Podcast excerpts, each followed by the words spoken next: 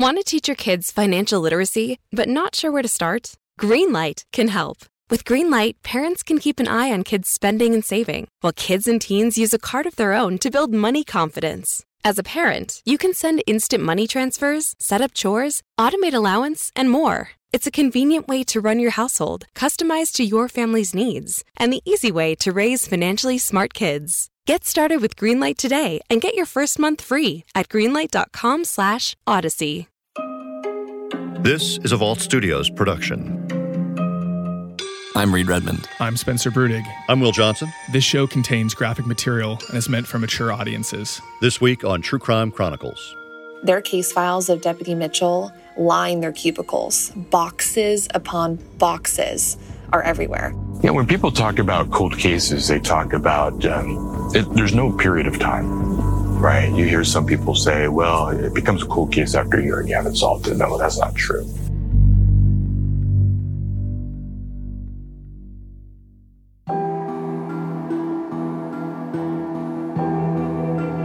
It's late, or early in the morning, 3:30, 4 a.m., when Sacramento County Sheriff's Deputy Jeffrey Mitchell first spots the white van.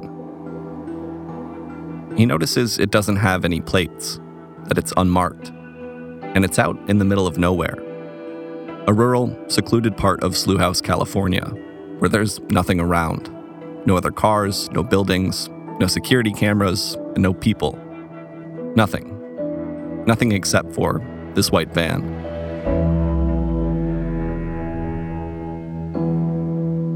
Jeffrey Mitchell was a person who was dedicated to law enforcement and really wanted that to be his career. Madison Wade is an anchor at ABC 10 in Sacramento. Being with the sheriff's office was a dream come true for him. He went to the academy, he quickly became a deputy, and also was really dedicated to his job and was dedicated to serving the area he served. He worked the overnight shift and he worked alone. Uh, that has since changed in terms of protocol with the sheriff's office. On October 27, 2006, Deputy Mitchell was working one of these overnight shifts, patrolling rural Sacramento County by himself. Where he was working that night, it's a very rural area. Slough House is full now of farms and some warehouses and homes but there's not much out there. And especially in 2006, there wasn't much out there at all. And it was typical for him to be on patrol, driving around, checking areas where sometimes people would be doing suspicious behavior or uh, maybe a car had an issue. Yeah, he was uh, he was patrolling the area. This, all this whole area is all just he just patrols yeah. in terms of calls for service. In um, this district, which is a rural district, is uh, especially that time of night, maybe one, two, for the whole, for all the patrol units. This is Tony Turnbull, a detective sergeant with the Sacramento County Sheriff's Office. So the work you do is more proactive. Uh, people are maybe out here using drugs, or they're doing something nefarious, or they're stealing copper from some farmer's tractor, or whatever it may be. It's a different type of environment. It's a different type of patrolling. It's when he's doing this type of patrolling the proactive type of patrolling, as Turnbull calls it, that Mitchell spots that unmarked van, a big white Chevy. It was very early in the morning when this happened, 3:30 to 4 a.m. in that time frame, and a very rural area on a very rural road, you see a white van just parked on the side of the road. It doesn't quite make sense as to why they would be out there. And that is why he decided to make contact with that van and check on on what they were doing. At about 3:24 in the morning, um, Deputy Mitchell had come in contact with a, a white van out here. Uh, he had um, on his computer had sent something to our dispatch that he was making contact with his white van. Um, on his uh, update, he put that uh, there were no plates on the van, and for what he observed initially, there was there was one subject. Back then, it was typical for a traffic stop to just type into dispatch, Hi, I'm checking on this vehicle. Here's their license plate number if they had one. This van did not at the time. And so he sent a message into dispatch saying, I'm checking on this van. I'm here. Here's my location. And then dispatch got back to him and said, Okay, thank you. He then messaged again and said, Everything's good. That was the last update uh, that Deputy Mitchell had uh, provided uh, to dispatch. Um, about six or seven minutes later, dispatch hears his his uh, radio uh, keyed. Uh, there was a, a, clearing of the air a little bit. Uh, they'd done a welfare check on him. There was no response. About a minute later, you heard another one. Again, there was a welfare check done by our com, center. Uh, there was no response. And what they did hear was a click there's just dead silence and sometimes that can happen and so you know it's not necessarily that alarming but there was just a very off feeling about not hearing from him for several minutes now that they decided to have all units respond to that area it takes nearly 15 minutes for the first officer to show up on scene there were no officers close by to where Deputy Mitchell was. So it took 15 minutes to get there. The first officer found Deputy Mitchell on the ground. He was shot in the head. It was very clear there was a fight, a very violent fight, is what it was described to me as. And Deputy Mitchell was suffering from a gunshot wound to his head. When they got here, they saw uh, Deputy Mitchell's patrol car uh, and Deputy Mitchell on the ground, uh, suffering from uh, a gunshot wound. Um, at that point in time, they had uh, voiced that information out to everybody. Uh, so everybody responded to the scene. Uh, they locked it down as best they could. Uh, they attempted first aid. Um, Jeff was life flighted out of here uh, to UC Davis Medical Center, where he was uh, pronounced deceased. Sergeant Turnbull, who'd known Mitchell since he was in college, well before they ended up working in law enforcement together, remembers being at home seeing his pager go off, and seeing his friend's name flash across the screen, knowing what that meant. I was in shock to see his name uh, come across my pager. Uh, but at that point in time, you just kind of switch gears. You, you put your clothes on and, and you get to work.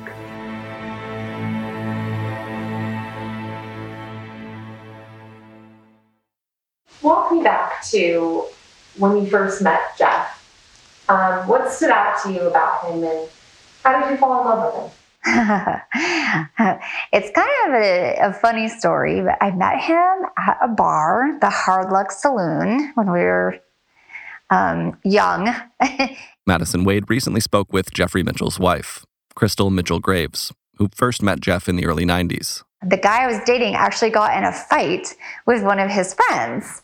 And Jeff, um, saw that I was upset by the fight, and he came up to me and he asked me if I was okay, and he was just super sweet and comforting. And so, um, I I actually gave him my phone number that night, and he called me the next day. After that, Crystal says Jeff slowly won her over.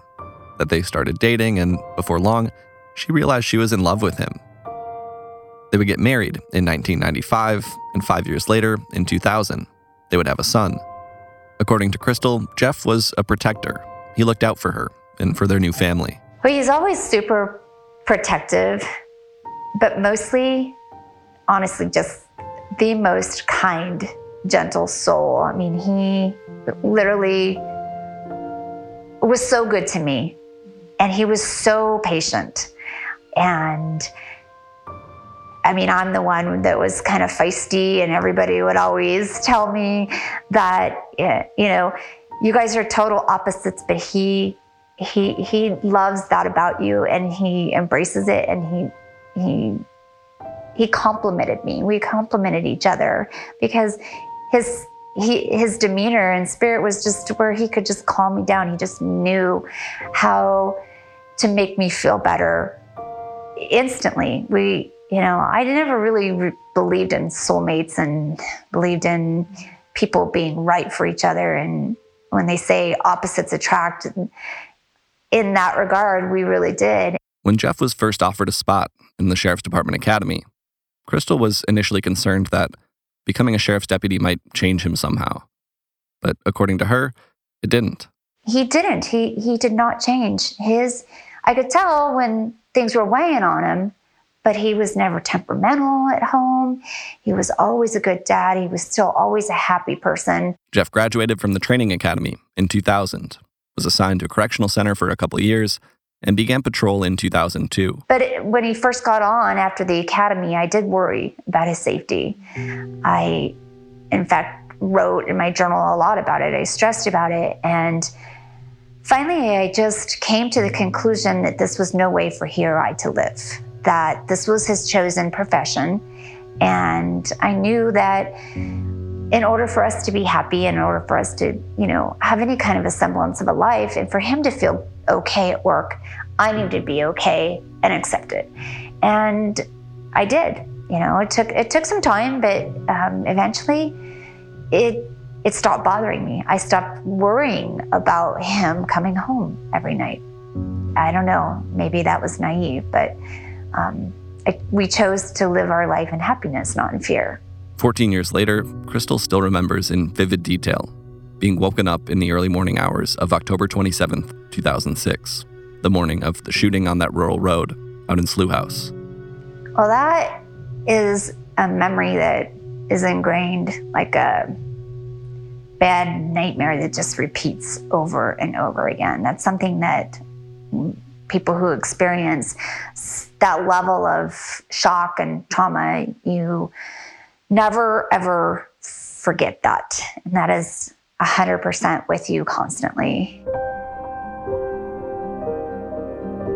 She remembers waking up at 3:30 or 4 in the morning, hearing the doorbell ringing and at first thinking it was Jeff. My first thought was that Jeff had forgot his keys, which was weird. But then I'm like looked at the clock and I thought, well, it's too early for him to be home. And then I you know, I'm going through this process because I'm in bed and I'm startled and I'm a little scared. And, and then I thought, well, maybe I left the garage door open and our, you know, security was coming by to tell me I left the door open. So I went downstairs and, um, you know, in my pajamas and my heart was already pounding because I was kind of nervous who would knock on my door. And they just kept knocking. And then I heard people calling my name. And I we had these glass panes and windows next to our door that you could look out and see. And so I turned the light on and I looked through the panes, and um, there was a bunch of uniformed people out there. But my eye first caught the name tag chaplain so right away I knew. And this sick feeling just washed over me, physically sick. Crystal opened the door, already sensing the news that they were about to give her. News that she knew would change her life, her family's life, forever. I just started screaming, you know, and no, you know, and uh, and then they came in um, and kind of guided me to sit down and told me that he had died. While Crystal is being taken to the hospital to see her husband's body, officers in Slough House are starting to sort out what happened, how a traffic stop had turned into a murder scene. From what we can tell from the evidence of the scene that, that we have looked at was there was uh, a physical fight that Jeff had with um, somebody. Uh, could have been more than one person um, uh, during the time of the stop at some point. Um, the evidence clearly shows that there was a, a physical altercation uh, prior to him getting killed. Um, it was a violent one. And at some point, um, Jeff lost retention of his weapon or was fighting for it. The detectives working this case told me that when you're dealing with an officer involved death, an officer involved shooting, where someone takes the life of a deputy or an officer, a lot of the times they say the motive behind the murder is someone who does not want to go back to jail someone who does not want to go back to prison or someone who does not want to be found guilty. Someone who is trying to get away with something is the kind of person that would take the life of an officer or a deputy who is trying to figure out what's going on with you. And oftentimes that is the description of the kind of person that would take the life of an officer so brazen. And also someone who would take their own gun.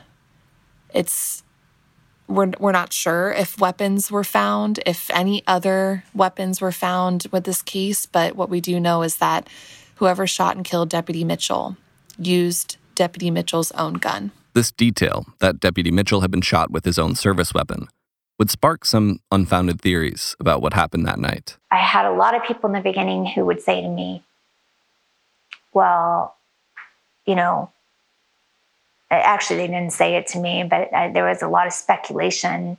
Well, Jeff took his own life. He must have, you know, because he was shot with his own gun. And that was very, very traumatic for me. I understood, and I'm so thankful that they they investigated that avenue, and people don't realize that they they did. I mean, they turned our lives inside out. They dispelled and disproved that. After responding to the scene of the shooting, investigators launch a manhunt for Deputy Mitchell's killer or killers. But at this point, they really don't have a whole lot to go on. Back then, there was nothing around there. There weren't even any security cameras. Now we're talking about security camera footage being all over the place. What investigators do know is what Deputy Mitchell had already told them that their suspect or suspects were likely driving that white Chevy van. And because this is all happening pretty much in the middle of nowhere, because it took 15 minutes to get to the scene of the shooting, whoever's driving that van has had a 15 minute head start. Well, they immediately started to search the entire area of where this happened in that really rural road in Slough House. And they immediately put out signs on the freeway that said white Chevy van, no plates, officer shot. Crystal, Jeff's wife, remembers seeing those signs on the way to the hospital. On my way to the hospital, there were these Amber Alert signs that were on the freeway that were talking about the white Chevy van, no plates, officer shot. It was very surreal, like, again, this sick feeling just in your body the whole time. And almost then, just like, this isn't like an out of body experience. Like, this isn't this isn't me. This isn't my life. This is not happening. um, but it was. As the search for the white van continues, it's not long before a promising lead comes in, before somebody spotted it. Just the next day, someone saw that alert sign coming back home from Tahoe. A couple was driving home and they passed by high, a highway and they saw a white van. It was stuck in the river just down an embankment. And they called 911 and told them, We found what we think is a white van that you all are looking for. The van had been spotted in the middle of the Cosumnes River. Not submerged, but apparently stuck. I pulled up a picture of the white Chevy van found in the middle of the Cosumnes River, and the driver's side, you could easily get out. There was no water uh, stopping the driver's side from opening that door and getting out of the van. The tires aren't even fully covered in water it's kind of tilted on one side and you know it's possible water got into the van but the van is not submerged in water where the van's located this stretch of the Cosumnes River it's about 20 miles away from the scene of the shooting roughly a 27 minute drive when Madison Wade timed it out that is if you're doing the speed limit it's not so close, but it's also an area that you have to know that area in order for you to drive down that embankment. It's a crossing. People do drive across that part of the river because it, it actually is low and cars can go over it most of the time. And so, according to the detectives, they told me the person driving this van, whoever's connected to Deputy Mitchell, is familiar where the van was found, familiar with the area, familiar with what's past that river. And what's past that river is, is a bunch of property, private property people own. I looked at it from a map. I can't cross the river in my own car right now, but I looked at it from a map and There's just a lot of property. There's, you know, some interesting kind of junkyard property out there. Um, it's it's definitely an area that they now have a second crime scene, and so they had to shut down the highway for miles in order to find, you know, tracks on the road and footprints and and take all the evidence they could from both scenes. Even more surprising, more shocking than the location of the van being found in the middle of this river, is what investigators are about to find inside. When investigators got there and got to the river and closed down the area, walked into the river, there's actually footage of a deputy walking towards the van. They had no idea what they were going to find inside, and a very gruesome discovery was was inside the van when they opened it up and found two bodies inside of the van. It just didn't make sense. Why are two bodies inside of a van when the water's not that high? One of the bodies would be identified as the van's owner, 43 year old Alan Schubert. The other, a 28 year old woman named Nicole Welch. Two people who are from North Highlands, which is very far away from where the van was found, but investigators did tell me, without going into too many specifics, that these two people are familiar with this area. Alan Schubert was in the driver's seat. Nicole Welch was next to him, uh, slumped over uh, between the you know middle seat to the back seat area. And both of them are friends. They were not a couple; they were friends, and they both were dead inside of this van. Again, this wasn't a deep river. If any water had gotten into the vehicle, it wasn't nearly enough to drown anyone. Alan Schubert and Nicole Welch had died from something else. Uh, later, autopsy revealed that they both died from carbon monoxide poisoning. Even though Schubert was found in the driver's seat and he was the owner of the van, investigators now say they don't believe he or Welch were driving the vehicle when it got stuck. Someone in that van, if you were alive, could easily have gotten out of that van and left the area you wouldn't have gotten swept away in that river. There wasn't enough water. So it's very interesting that the person who the, the van was registered to was in the driver's seat. The other person, Nicole Welch, she was in the van as well, nearby where the body was. But they could have gotten out of the car if they were alive. The two that were found with the van in the river, uh, Nicole Welch and Alan Schubert, were found deceased in the van, um, found in the river when the van was found. Sergeant Turnbull says their investigation hasn't implicated Alan Schubert or Nicole Welch in the death of Deputy Mitchell. As for their own deaths from carbon monoxide poisoning, he now says the van itself may have had something to do with that. But that's a possibility Turnbull only hinted at in an interview with Madison Wade. They, uh, after the autopsy, showed that they had died of uh, carbon monoxide poisoning. Um, we believe there's a little more to that, and then I can't get really into specifics. Uh, but at this point in time, we have no evidence to really say that they were involved in Jeff's death at all. Um, initially, early on, I think it was um, put out publicly that the band was not related. Um, I think which was too early. Um, I, I think there's a very high likelihood that that band was related. I don't think it was a coincidence.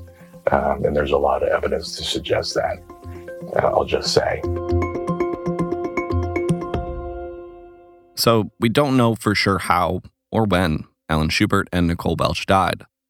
But if they weren't driving the van when it got stuck in the river, it's possible, likely even if you ask Sergeant Turnbull, that they were already dead when Deputy Mitchell first stopped the van. There is definitely a high likelihood, and that's one of the theories that uh, Alan and Nicole were already deceased um, when the van was out here. And whoever was here with them, whether it's one person that was driving the van or there was multiple people, uh, were trying to get rid of um, the bodies. Mm-hmm. At that point in time, they didn't want to be uh, found wherever they were at uh, when they died. Uh, that is one of the working theories, uh, and it's a strong possibility that that occurred. There's evidence to suggest that. With the evidence suggesting that someone other than Alan Schubert or Nicole Welch had driven the van into the river, the search for Deputy Mitchell's killer or killers was still on. They had a tip line where it was flooded with information. At first, they were looking for a person who had injuries to their hands. We have interviews, archival interviews of, you know, the sheriff at the time, John McGinnis, asking people, pleading with people to be on the lookout for anyone with injuries to their hands, you know, driving a white van. Of course, later the van was found. So they definitely wanted to find someone who was connected to a violent struggle. Uh, they do have evidence from the scene, a very, as they described, evidence that was found in a very intimate location at the scene. When I pressed them on that, they couldn't go into much further detail. But it's quite possible that what that means is they have DNA evidence that they found on Jeffrey Mitchell. And that is definitely something, as we all know, in genetic genealogy testing. That is that is a way that investigators are are linking cold cases and, and solving them now. And so it's possible that genetic genealogy and possible DNA that was found on Jeffrey Mitchell could actually crack this case. You know, after 14 years, we, we've made a lot of strides, to be quite honest with you. Uh, to say there's no suspects or person of interest would be lying to you. Um, we obviously um, have looked at somebody, some people strongly, um, and they have not been ruled out yet. So my hope is that uh, we continue to move that football down the field. We get to that point where it puts this investigation over the edge, where we're able to bring those people to justice um, that were responsible for Jeff's murder. Sergeant Turnbull and the Sacramento County Sheriff's Department are adamant that even though 14 years have now passed since Deputy Mitchell's murder, the case is not a cold case. Still unsolved, but not cold. Yeah, when people talk about cold cases, they talk about um, it, there's no period of time, right? You hear some people say, well, it becomes a cold case after a year and you haven't solved it. No, that's not true. Um, it becomes a cold case when you lose as an investigator, you have lost um, evidential leads, um, tips and leads that you can continue to follow and investigate. This case has not gotten there. It never has. Uh, we've always continued to work it. Um, and even though it may not be on a daily basis because there's new cases that come up that we have to work, especially the newer detectives, um, this case is always being worked. There's always people that are calling in tips that have to be cleared, that have to be followed through, and that kind of thing. And um, there was plenty of evidence that was collected based on the fact that we didn't know a whole lot in the beginning, right? So there was a plethora of evidence that was collected, not knowing whether it was evidence or not. So we've gone through um, a lot of that stuff, but there's still a lot of stuff to go through. There's always new technologies that come up that make uh, testing of certain things um, a little bit easier, where you may be able to get uh, something from a smaller sample. Um, so that's something that we always continually look at too, not only in this case but other cold cases as well, as you know. Uh, so this place, this this case has not gone cold. It never has. So it's not a cold case. Their case files of Deputy Mitchell line their cubicles. Boxes upon boxes are everywhere. They have a board with all their active homicides that they're working right now. And right above that is a photo of Deputy Mitchell, Crystal, and his son Jake. Uh, and it's a daily reminder, um, just being in that office. there's there's plenty of stuff there. All of all of his case binders are right there. So there's not a day that forget. Even even though you're working other cases, and so there's always that small reminder, you know, of Jeff and his family.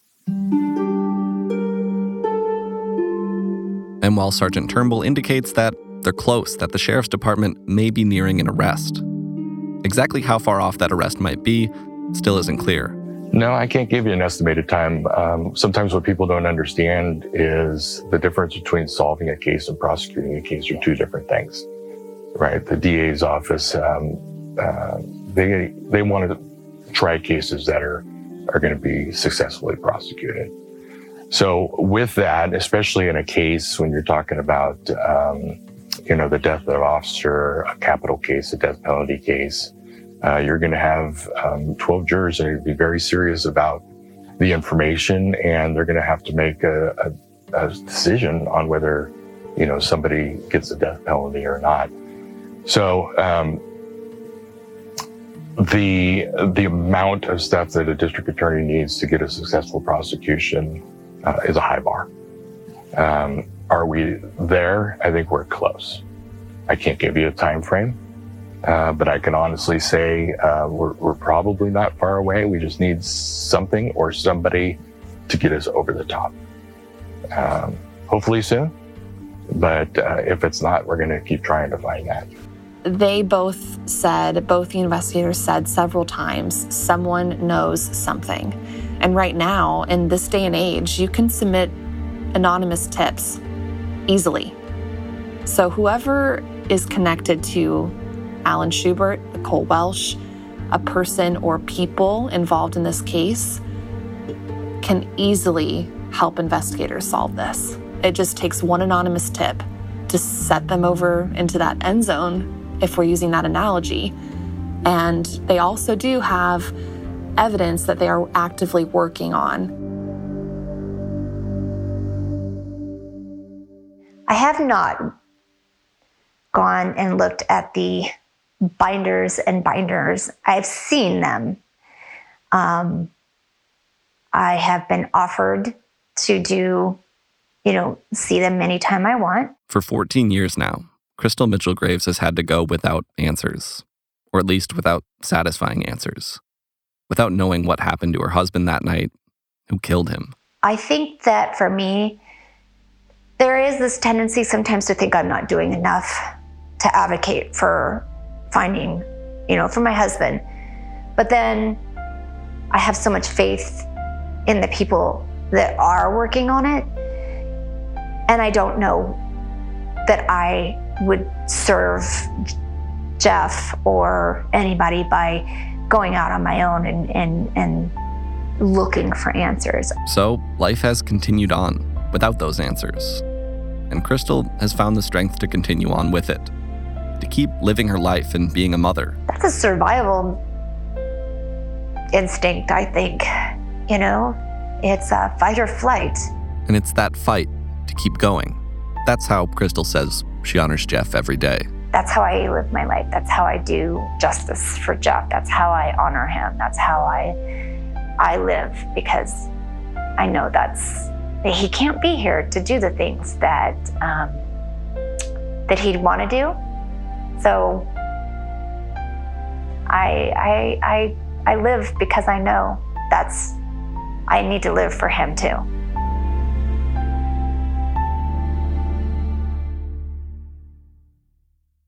Ready to start talking to your kids about financial literacy? Meet Greenlight, the debit card and money app that teaches kids and teens how to earn, save, spend wisely, and invest with your guardrails in place. Parents can send instant money transfers, automate allowance, and more. Plus, keep an eye on spending with real time notifications. Join more than 6 million families building healthy financial habits together on Greenlight. Get your first month free at greenlight.com slash odyssey. That's greenlight.com slash odyssey. This is Will Johnson along with Reed Redman and Spencer Brudick for True Crime Chronicles. Reed, what a story. And I'm just trying to piece together uh, everything that goes on here and the timeline. But just to sort of make sure I'm on the right track, the working theory, at least one of them is that somebody is that somebody could have driven this van or at least let it go down into this riverbank or river with two bodies inside of it and, and because those bodies were in the van, that's why they presumably might have shot the officer in, in the story. Does that sound about right? Yeah, that seems to be the likeliest scenario. And, and we don't know for sure what happened. Um, but it seems like the likeliest theory is that this person had two bodies in this van. And that's potentially what, what motivated them to kill Jeff Mitchell is they didn't want the bodies to be discovered. Then they fled the scene drove into this river, sort of staged the van, and ran off. And Reed, do you have any more clarification on where the bodies were actually located in the van? Like, were they staged in a seat or were they just kind of in the back? Do you know? The the tricky thing here is we don't have a ton of clarity on on much in this case. Um, the investigators have been pretty tight lipped about about what evidence they do have, but they have come out and said they don't think that either of the bodies in the van, that those people were driving the van when it got stuck. But when they were discovered, the body of Alan Schubert was in the driver's seat, and the body of Nicole Welch was sort of next to him, uh, sort of in the passenger seat. Um, so, so I guess that would suggest that you know whoever was driving the van, if it wasn't them, did sort of stage the scene there. And you know, Reed, also, I mean, this really is like a worst case scenario from uh, Jeffrey Mitchell's perspective. I mean, he's out by himself in this rural part of Northern California on these uh, on you know this smaller highway, and he comes across this you know white van. Do you know, based on his injuries, there was there a violent struggle that occurred, or was it a like clean gunshot that killed him? I mean, was there evidence of a fight that took place? Yeah, yeah. The investigators have been really clear that there was a violent struggle, and so it's possible that in the midst of sort of a, a a fight that the gun was taken, or we don't know. Maybe Jeff Mitchell could have been knocked out and his gun was taken. We don't know, you know, how that played out, of course, because nobody was there. But um, there is evidence that there was a violent struggle prior to him being shot. To take a step back from the investigation and what happened, you know, we hear a lot from his wife and now widow, and just how hard that is to listen to, how they met and how she fell in love with him. That line about her seeing the like the alert as she was going to the hospital like just totally hit me though. I just that experience of finding out that you know this has happened to your husband and i mean i guess she was well, she was going to the hospital right? Was that what she said? Yeah yeah she was on the way to to go and, and see his body after being woken up in the middle of the night and and it is really hard to hear and it's sort of this parallel storyline of of she's going through this and and kind of coming to terms with the fact that her husband's been killed while these other officers are on the scene like piecing through this this violent struggle and, and starting to do the investigation and it's all it's all happening at once. And also to think that you know their six year old son at the time uh, is now a grown adult and and he actually is still um, brings memories of his father and and photos of his father to a, a memorial correct? Yeah there's a memorial set up right on the side of the road where jeff mitchell was killed and and it is a place where where the officers who investigate the case said that they like to go and, and sit and think about it and and Jeff Mitchell's son, who, as you mentioned, was young when this happened, he's now a young man, an adult. He, he still visits there and he leaves photos and and memories and it seems like just a peaceful spot for them to go and and remember Jeff Mitchell. And Reed, just to wrap up, it's made very clear this is not a cold case. They're still investigating, and it almost sounds like there really is possibly someone or some people or some evidence that they have that they might be able to act on at some point. Yeah, I know when I first um, heard about this case and I learned it was 14 years old, I, I, made what I guess was the mistake of assuming that it was a cold case because you don't often see a case that goes on this long where there still are leads and, and a lot of evidence that investigators are looking into. But the investigators are clear that this is not a cold case and they think they're close to being able to make an arrest. All right, Reed, thanks for bringing us the story this week, and also to Madison Wade at ABC 10 in Sacramento. Spencer, where can people learn more about True Crime Chronicles, more about Vault Studios, get involved in talking about these cases, and more? Yeah, you can check us out on Facebook. Uh, we have a group there called Inside the Crime Vault.